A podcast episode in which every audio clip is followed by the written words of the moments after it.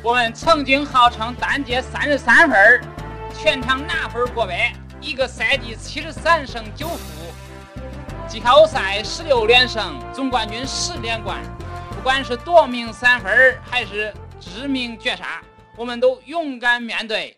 但现在我们为何退出江湖，归隐山林？2分射不中，3分不该框，是啥让我们如此颓废？是心伤还是老迈？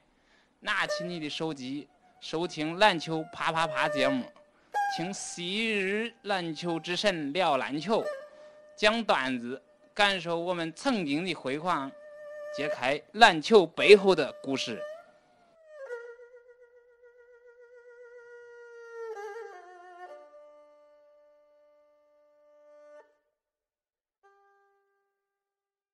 大家好，欢迎大家又走进篮球啪啪啪的世界。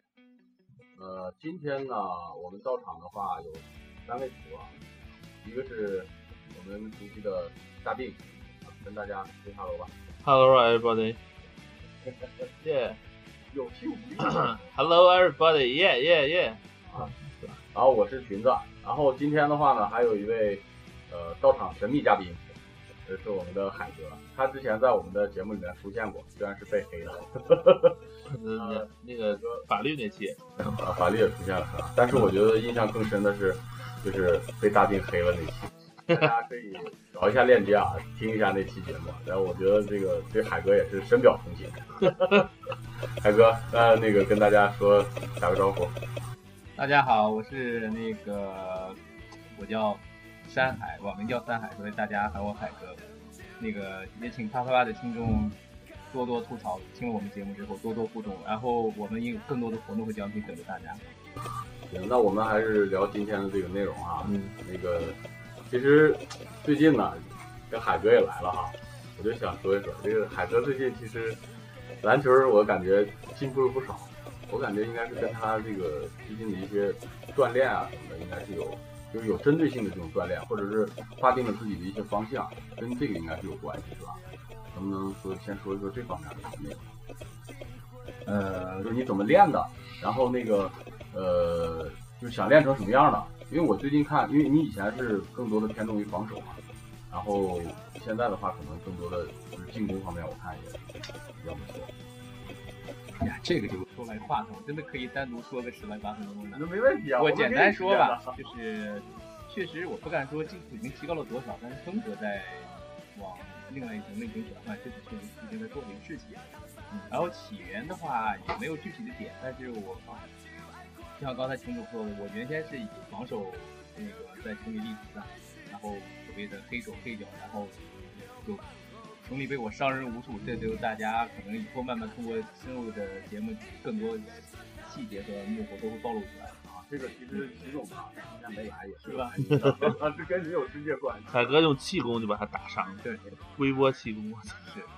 然后是为什么呢？就是在群里边早期我就发现打球过程中，因为有太多的我们群里边星光灿烂、人才辈出，我就在这个进攻端没有什么太多的机会。但是我就想，那我的机会在哪？作为一个创始人，那我也得立足啊！真的是我没有立足之地。后来我就想了想，对不对？想了想，当时我最喜欢的球队是公牛嘛，因为那个年代我喜欢公牛的球队特别多。当时里边有什么乔丹呀、皮蓬啊、罗伯纳呀。我最喜欢的球星其实第一是乔丹，接下来球星，因为我觉得关于他也叫天津老二嘛。然后，但是我又做不到他们好的技术。然后说罗德曼吧，说实话我又没人家的个性，但是我觉得他的一个观点，我觉得是我比较能说，我可以对于他们那种才华横溢的球星，说我进攻的时候如果需要的话，我可以拿20多分，但是在公牛队，我就是篮筐之后，我都专注篮板，把我自己最想做的事情做好就可以了。所以说我就想，要不就干点防守，因为我当时也是发现，就是在业余对抗里边，其实防守是最最大的优势。很多人打球打得好，但是防守力很好。我们群里哈登嘛，对，我们群里也有很多，然后篮球上更多，所以我就这样想，我就在那上面下功夫。再加上那会儿毕业5年，体重也已经从大学的140慢慢150、160往上走。他说有优势，其他体重下盘稳，下盘稳一深入对抗也还可以。所以我就开始好像挺以各种高手，像什么著名篮球手刘佳呀，然后什么还有是膝盖已经废了，对，还有什么三分射手什么等等呀，等等，我觉得好像也崴了2只脚，直接跟我有关系啊。还有就是那个号称球场黑洞的康比尔有阵也是给我防的，也是空地。在马来到球馆时候，有次都差点骑了我。你这是干啥了？拉拽抱摔跤式的防守被反对是吗？还有就是我们现在大家称为扛把子的大飞，那有一次在北理工打球，有一次被我直接就感觉从空中坑一下就摔下来似的，谁能要跟我急？反正那会儿一个是仗着老大的身份，二个也憋后，感觉你好像没对我下什么气，下不动啊，定主播天赋太高了。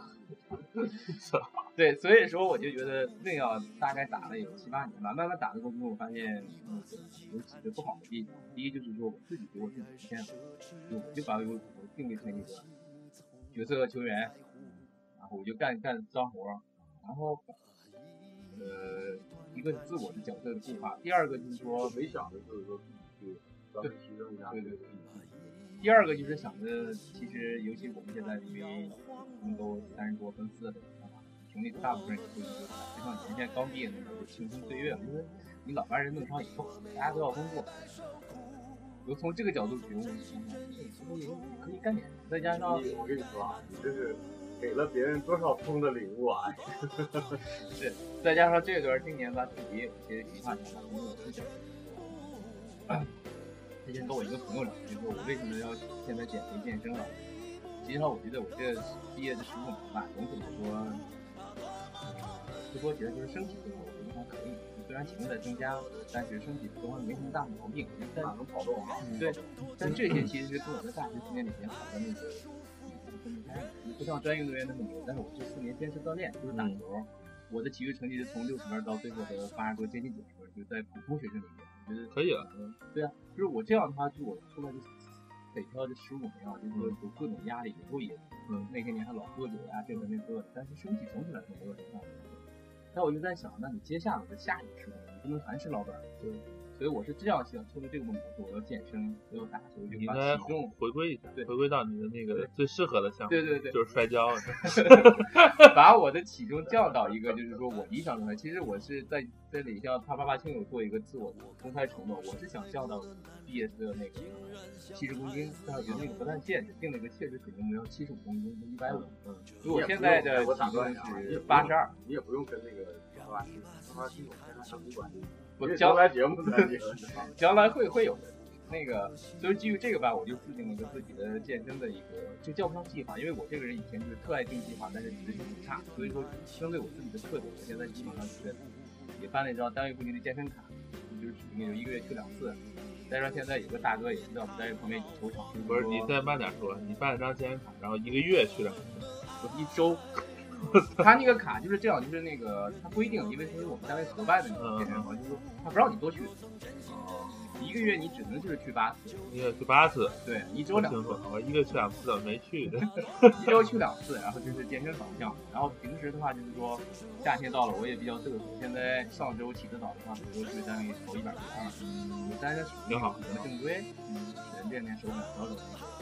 肩关节和肘关节的感觉，头脑的感觉，就这样一个训练。然后晚上的话，只要有活动，那个时间比较宽裕的话，组织一下大家打打球。像上周4还有上周就都联系群里的朋友去，打打拳，办活动。可惜我受伤了，就是希望通过这种方式让自己的那个身体好起来，然后再把那个就是叫打球的那个类型也转变一下，就是除了前15年展现自己防守的那个黑之外。展现一下进攻的白，让大家看到另外一个我。所以说这样的话，就是近期做一些努力工作。哎，你最近有那个加练吗？你说是专注，我听你说好像说是在群里面说要加，就是每天要练多少100次投篮，还是就刚才说的早上嘛？每天早上大概我是7:10或者15到单位，然后玩投篮大概20分钟左右吧，然后到7:50去食堂楼下吃早饭。这么一个情况。那这个时间我觉得，尤其早晨的时间还感觉还是挺紧的，因为要上班嘛。到哪儿去不行。也就是趁着现在也是个良好的时机嘛，因为我现在来说住的离单位比较近，骑自行车10来分钟就过去了。现在加上夏天的那个天亮的也早，6点钟已经大亮了。我这个人吧，又属于那种就是未老先那个啥叫什么，未老先衰啊，未老先色。早上那个不管晚上睡多晚，然后早上6点，早上6点钟就醒了啊，定点醒。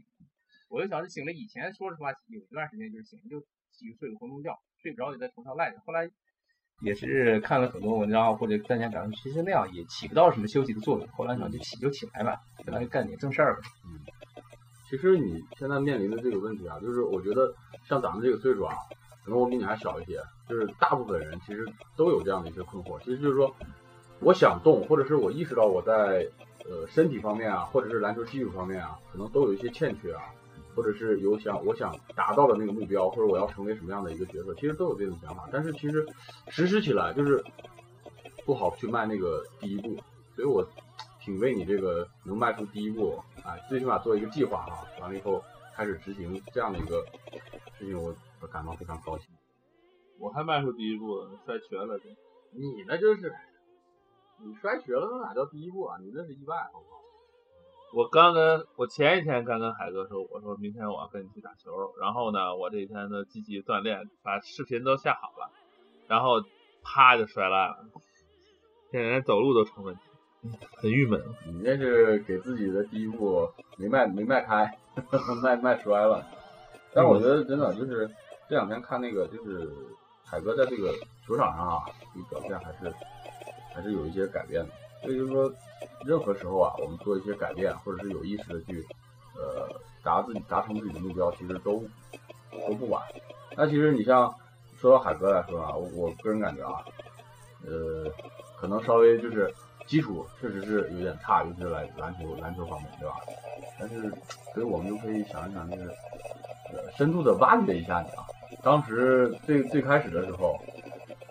就是接触篮球的，哎，是怎么样的，在怎么样的一个环境下去开始接触篮球的，然后又怎么样的去练了，或者是怎么样的在这个很早的那段时间去启蒙这个，就是接触到篮球的启蒙的一个教练的啊，这样的。听这主播说的太客气，我觉得基础不是很差，其实没有基础，因为也前几天也听了前几期节目，包括那个我们还有专业的前国手讲他们的篮球故事，我觉得。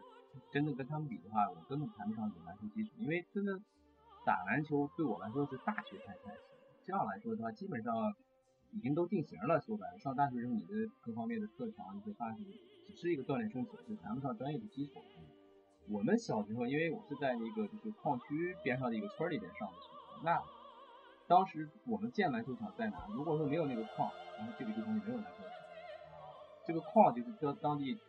说白了就是我们那个地方充满，像高年级充满所有的这些娱乐活动，那个篮球场、电影院、医院啊，这些东西都是有矿才有的。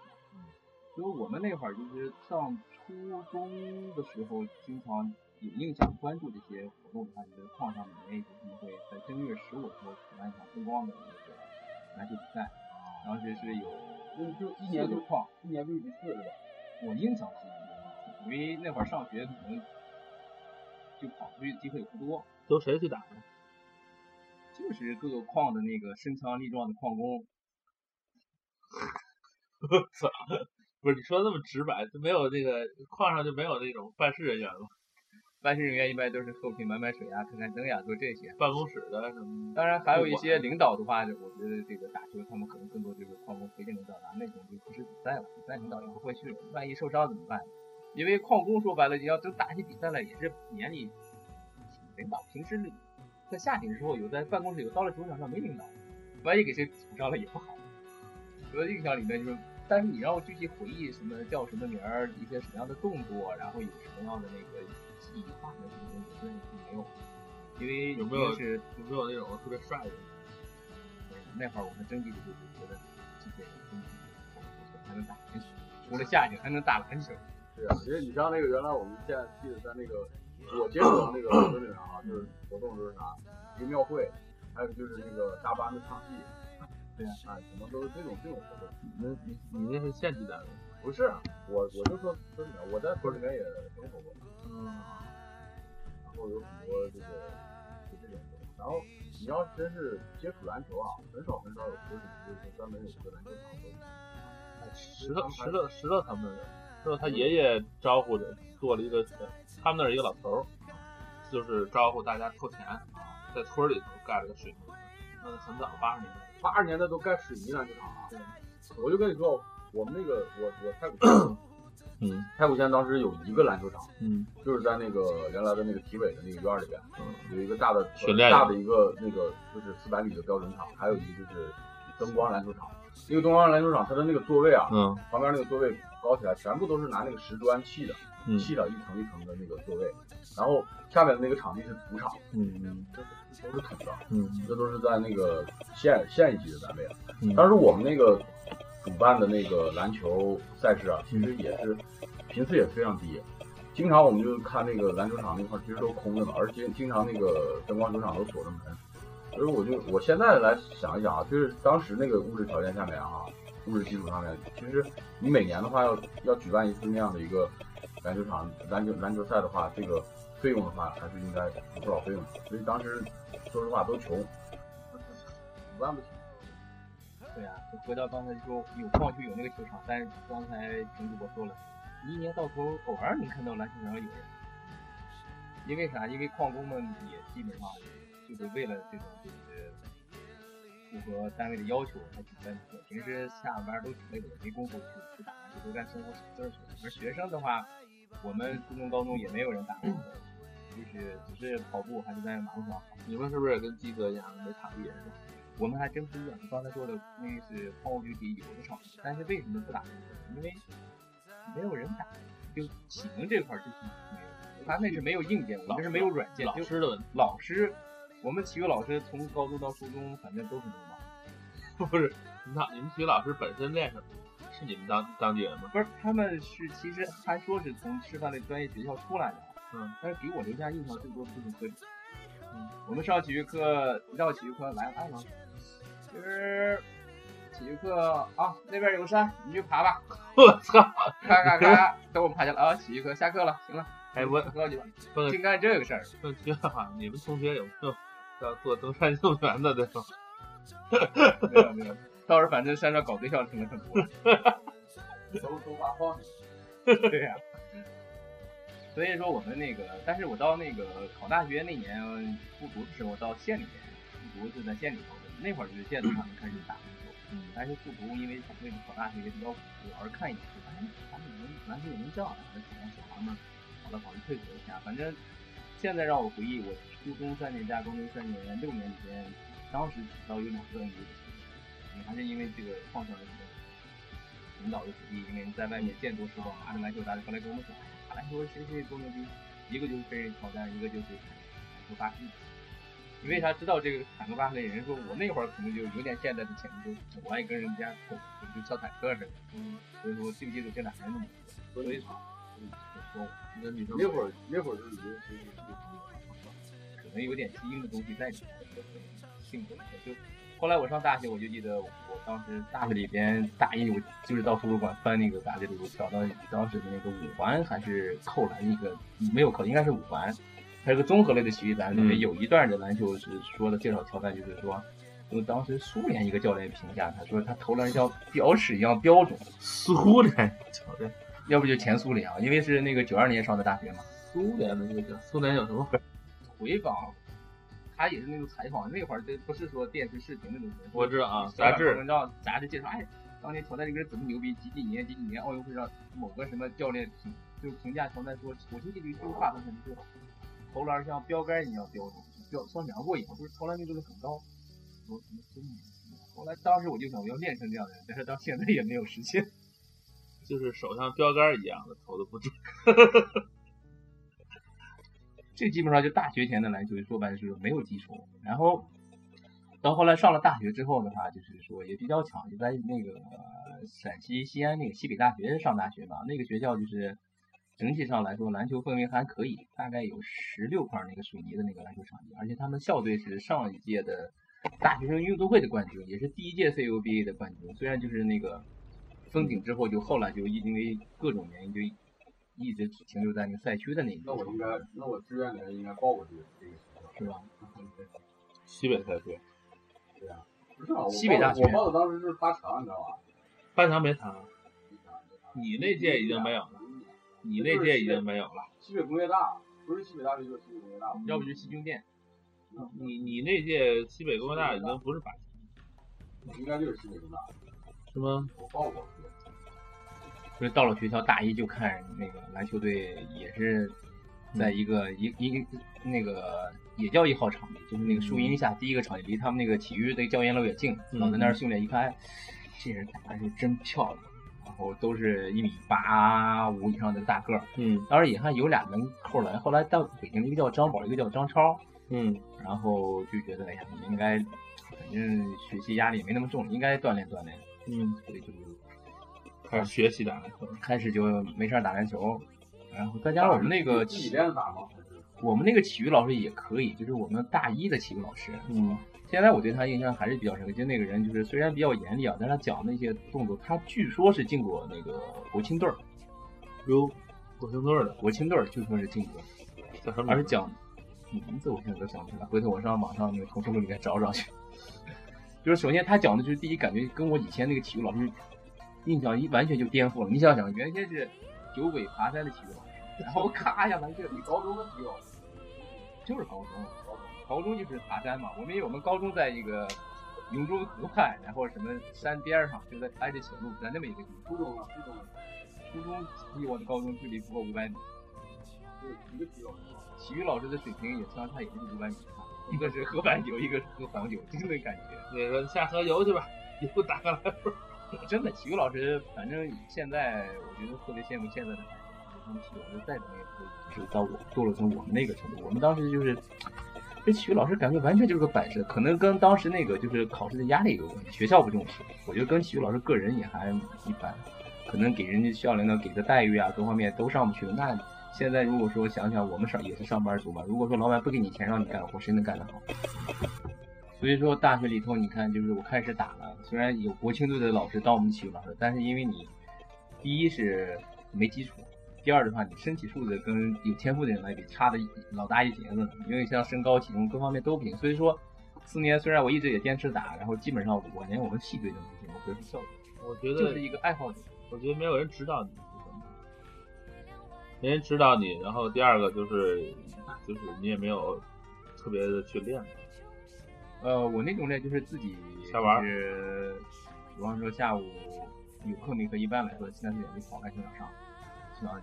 我记得刚刚上午收拾屋子清了一期，发过上一期节目讲，大理就是说他们教练训练那个什么，你就拍100下，你跟他咔不用人话。我当时其实还记得那个情况。因为以前没接触过，你想把这个球性和这种练起来，这么体面的夸夸，以后经常就拍1俩小时，出汗锻炼身体，再看看别人怎么打，确实没有人专门教。那这样的话，其实有到大2时候有一次机会，可能想进入系，就我们因为学校比较多，而且系队相对来说要求不是那么严嘛，只要会打的差不多点，跟那个领队关系好点，也能让你进。我就属于最后一波也没赶上，被挤掉了，那系队跟不上校队。主要这个方面当然也不怪你，主要是你最后他是按身高一刷，咔一给你刷下来，可能控球也不好，都不好，就跟现在，你想现在都毕业又15年打的还是控球还是这样，你可以想象当时就是一股热情，可能那会儿比现在就是因为身体轻一点，然后就能跑动比现在好一些，投的也不准。那你教练给你的机会也不错了。这个我觉得这个东西其实还是看环境，就你们宿舍呀，或者是跟你关系好的人，如果有打得好的，他指点你，让你去练一练的话，你应该不会像现在这个还是光体育老师来讲的话，你肯定也没去问过他，就是我大概怎么练一练，就自己瞎玩的东西。对，也这个定主播是一针见血。我们那个班啊，我们大学里面小班是15个人，15个人里边基本上虽然说。4个女生11个男的，但是他们的爱好都不在篮球上，都喜欢打麻将。打麻将我们宿舍还真没有，我们宿舍是八个人分两派，有四个人吧，就是要么病秧子，要么书呆子，然后剩下这四个里面，就我还是爱体育爱动的，但是其中剩下这两个都是打拳击的。后来有个人去部队了，那俩都去部队练拳击、国际散打那个。特警了吧，武警了吧，一个在二炮，然后一个在广州中学，后来复员了，还管了一段靶场就回来了。一个打炮，一个打手枪。一个炮兵，一个枪手。我觉得其实这个环境还是挺重要的。第一个就是，如果你没什么就是先天的优势，后天的锻炼也没有。你要是如果想再刻苦练呢，一招先刷篮，练投篮就完了。我个人给你建议就是，王峰说的1000下比较好，100下不太够。但那个1000下来说，我觉得适合就是我有段时间特别有时间，或者换一个时间，早上的话就时间怕来不及。我个人给你建议啊，都不用刷3分，就在罚球线那站着投，就很管用，因为罚球线那经常漏人，你就一直站着。发挥一个牵射作用，你不管我就进，你不管我就进，这样射手永远都是很重要的。其实我觉得海哥吧，也不一定是氛围这个，因为你要回想起当时的话，你并不希望就是说我要在篮球上面打得多好，对吧？也没有就是说想要有一个很明确的目标，我要达到什么样的一个程度，对吧？你说这个是不是谈到另一个，它就是规划，就是你对自己的篮球，起码把哪怕1年半你要打进系队，或者你要在这段时间内投篮命中的提高到多少？就是说这么说，当时我觉得上学的时候，尤其是可能在学业方面你的规划更多一点，但是你在当时那个条件下的话，他可能表现出来的更多的是，我就不重视篮球这个事儿了。哎，我上大一的时候还规划了，我先看这学校里头这个。非专业队打球的谁打得最好就要去弄他，然后后来发现打得太好了弄不住。你这就属于擒贼先擒王嘛，是吧？对，就是弄他。然后你这就是想出名儿，我跟你说。不是，就是你这打得好的人自己有一个圈子，就是我们从高中就是这样，就是他不会跟那个打的水平一般的人再去玩了。为什么呢？因为没法跟他玩，所以你就想虐人家。对，这个就是我刚才大家说那个圈子，那个就是我们是属于没有那个圈子的，想进入那个圈子，到大学4年也没进入。但是我的做法是什么？就是说，因为你圈子就是有大圈子有小圈子嘛，就是有那些专业队的，有校队的，还有就是说爱好者。对，我就是从这爱好者里面开始挑战。你说那大一时候不是都不会打吗？那我不是在你们这些不会打里面我就牛逼了吗？是不是？那肯定是这样的，就是在起码你说你在你们班里边，刚才说我们班不是有11个男的吗？我起码做到这11个男的里面，篮球上我可以冲锋，那这基数很少，因为就11个，还有一半病秧子和书呆子。其实就是你比2-3个人，人家打拳击了，你就刚才说一句话，你控球比他们好就可以了。他不，因为他们也是跟我年龄一样的话，有跟也是以前压根不摸篮球，所以到篮球上你控球比他好，会带球，你过他就战胜他们了。可得啊，就大一基本上大一干了个这事儿就行了。到大2的话，就基本上就是说，因为你经常去篮球场嘛，可能把这些人家是1号场地，你是11号场地，你把经常就11号场地这些人，哎，基本上你起码打不过最好的，但是跟中等人差不多了，你就可以在那个场地固定来上场，对吧？但是大不用场地有啊，16块篮球场地嘛，肯定有啊。有的是第一块是篮球队训练的，第二块比方说经常就是这个是那个系的，然后总有一些边边角角你可以站住脚嘛。加入角之后，到大3、大4的话，基本上就除了那些什么校队、系队，其他你都可以上去打，因为我都认识。对，一个是认识了可以刷脸的，第二个是你就是打了4年，你再怎么怎么也起码你好像跑动意识或者你传球呀这些东西，传个球投个篮，对呀，也就跟你打不会像跟别人打一样那么别扭，你说一传看接不住球给丢了，或者死活一样打的不怎么样，还是球场黑洞。起码就是你可以有这种机会经常在场上打，再加上我。那会儿就是慢慢到大3、大4，我们那个也安上那个宿舍安上那个闭路电视了嘛。看当时那个就是 NBA 每周3 ESPN 好像转啊，再看看那个，再加上看那个《灌篮高手》，就是也有一点就是看球那种感觉，跟人聊，认识了一帮人，就慢慢那样就开始了。这是97年吧？98年，对，97年是《灌篮高手》，我还上高中呢。顺便就拉开了档次。就所以说，基于这种的篮球成长的环境和氛围加上的话，就造成我现在就是2000年到2015年吧，是那样打球，在包括在防守篮球里，为什么我一开始我就是干防守，因为别的也干不了。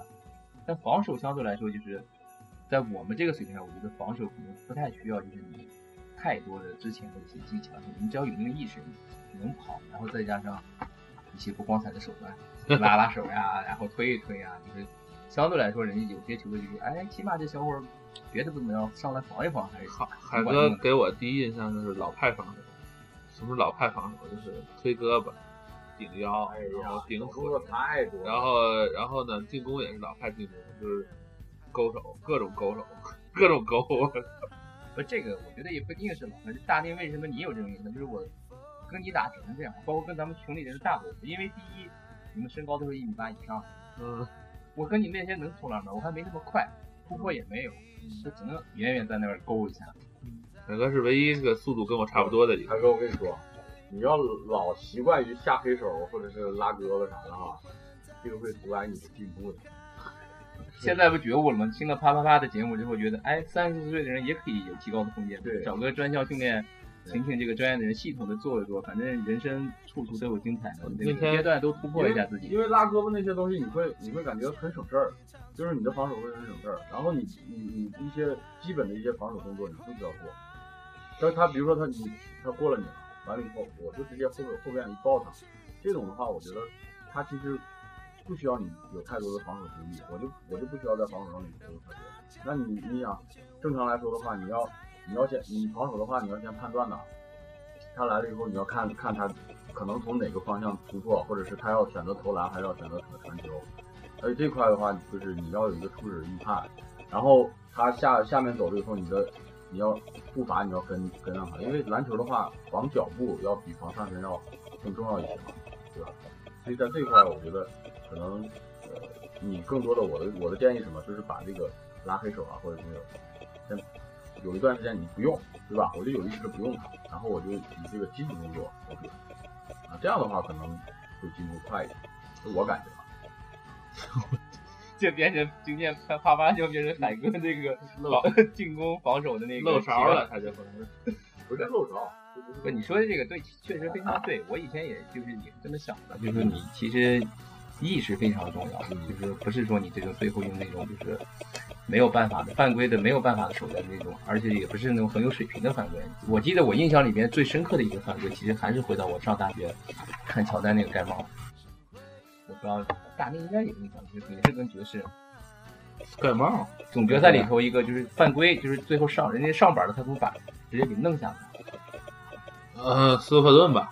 对，我不知道斯科顿还是拉塞尔。斯科顿对，他很干净的。有一个球是那个。斯科顿断腿，他上篮之后，斯科顿把他掏下来，掏来之后，斯科顿上篮，然后被一巴掌给抽出去。但那个好像是个犯规，就是那球不对人，但是一个犯规，就是觉得最干净的一个犯规。就是我也想做到那样，就是包括你的技术好，提前有个预判，有要断球啊什么之类的。但这个就是说，能做不到的时候的话，就是千年一遇，灵光一闪。但是大部分防的时候，就是面对就是说各方面都比你强的人。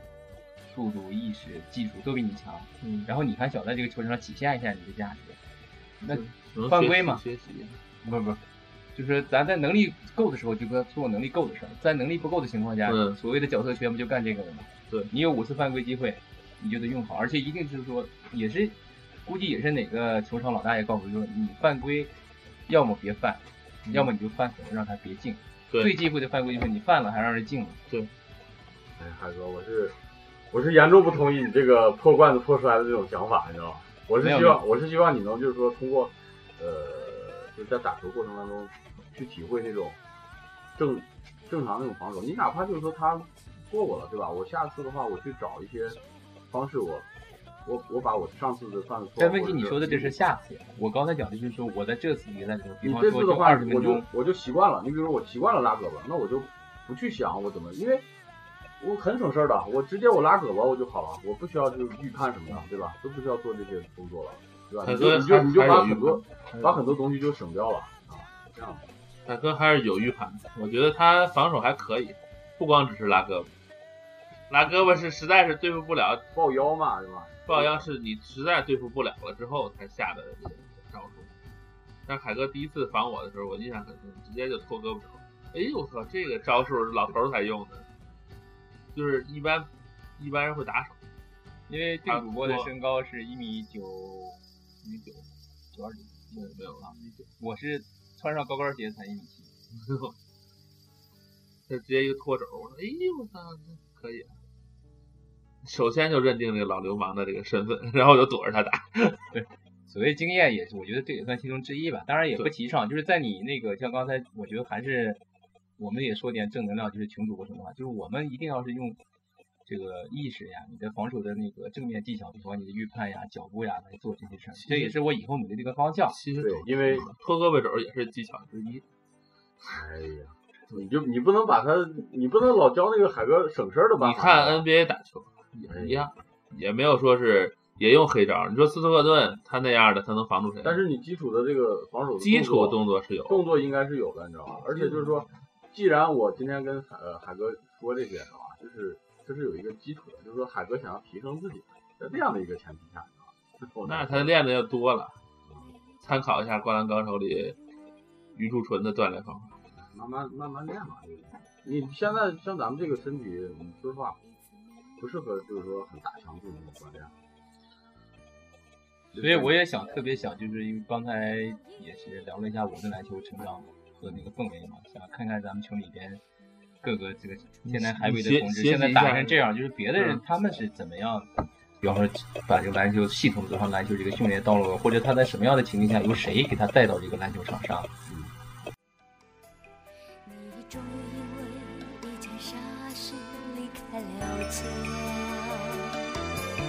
从此以后你有了一双属于自己的手，你忍受心中所有的伤疤。哦，大哥大哥大哥你好吗？多年以后是不是有了一个你不想离开的家？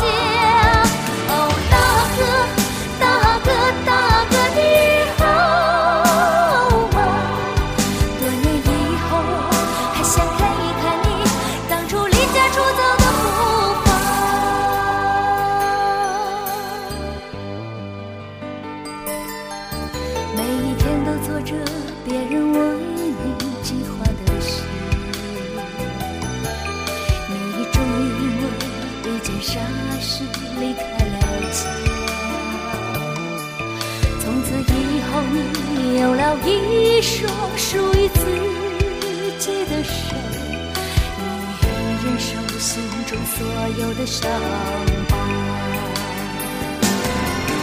哦。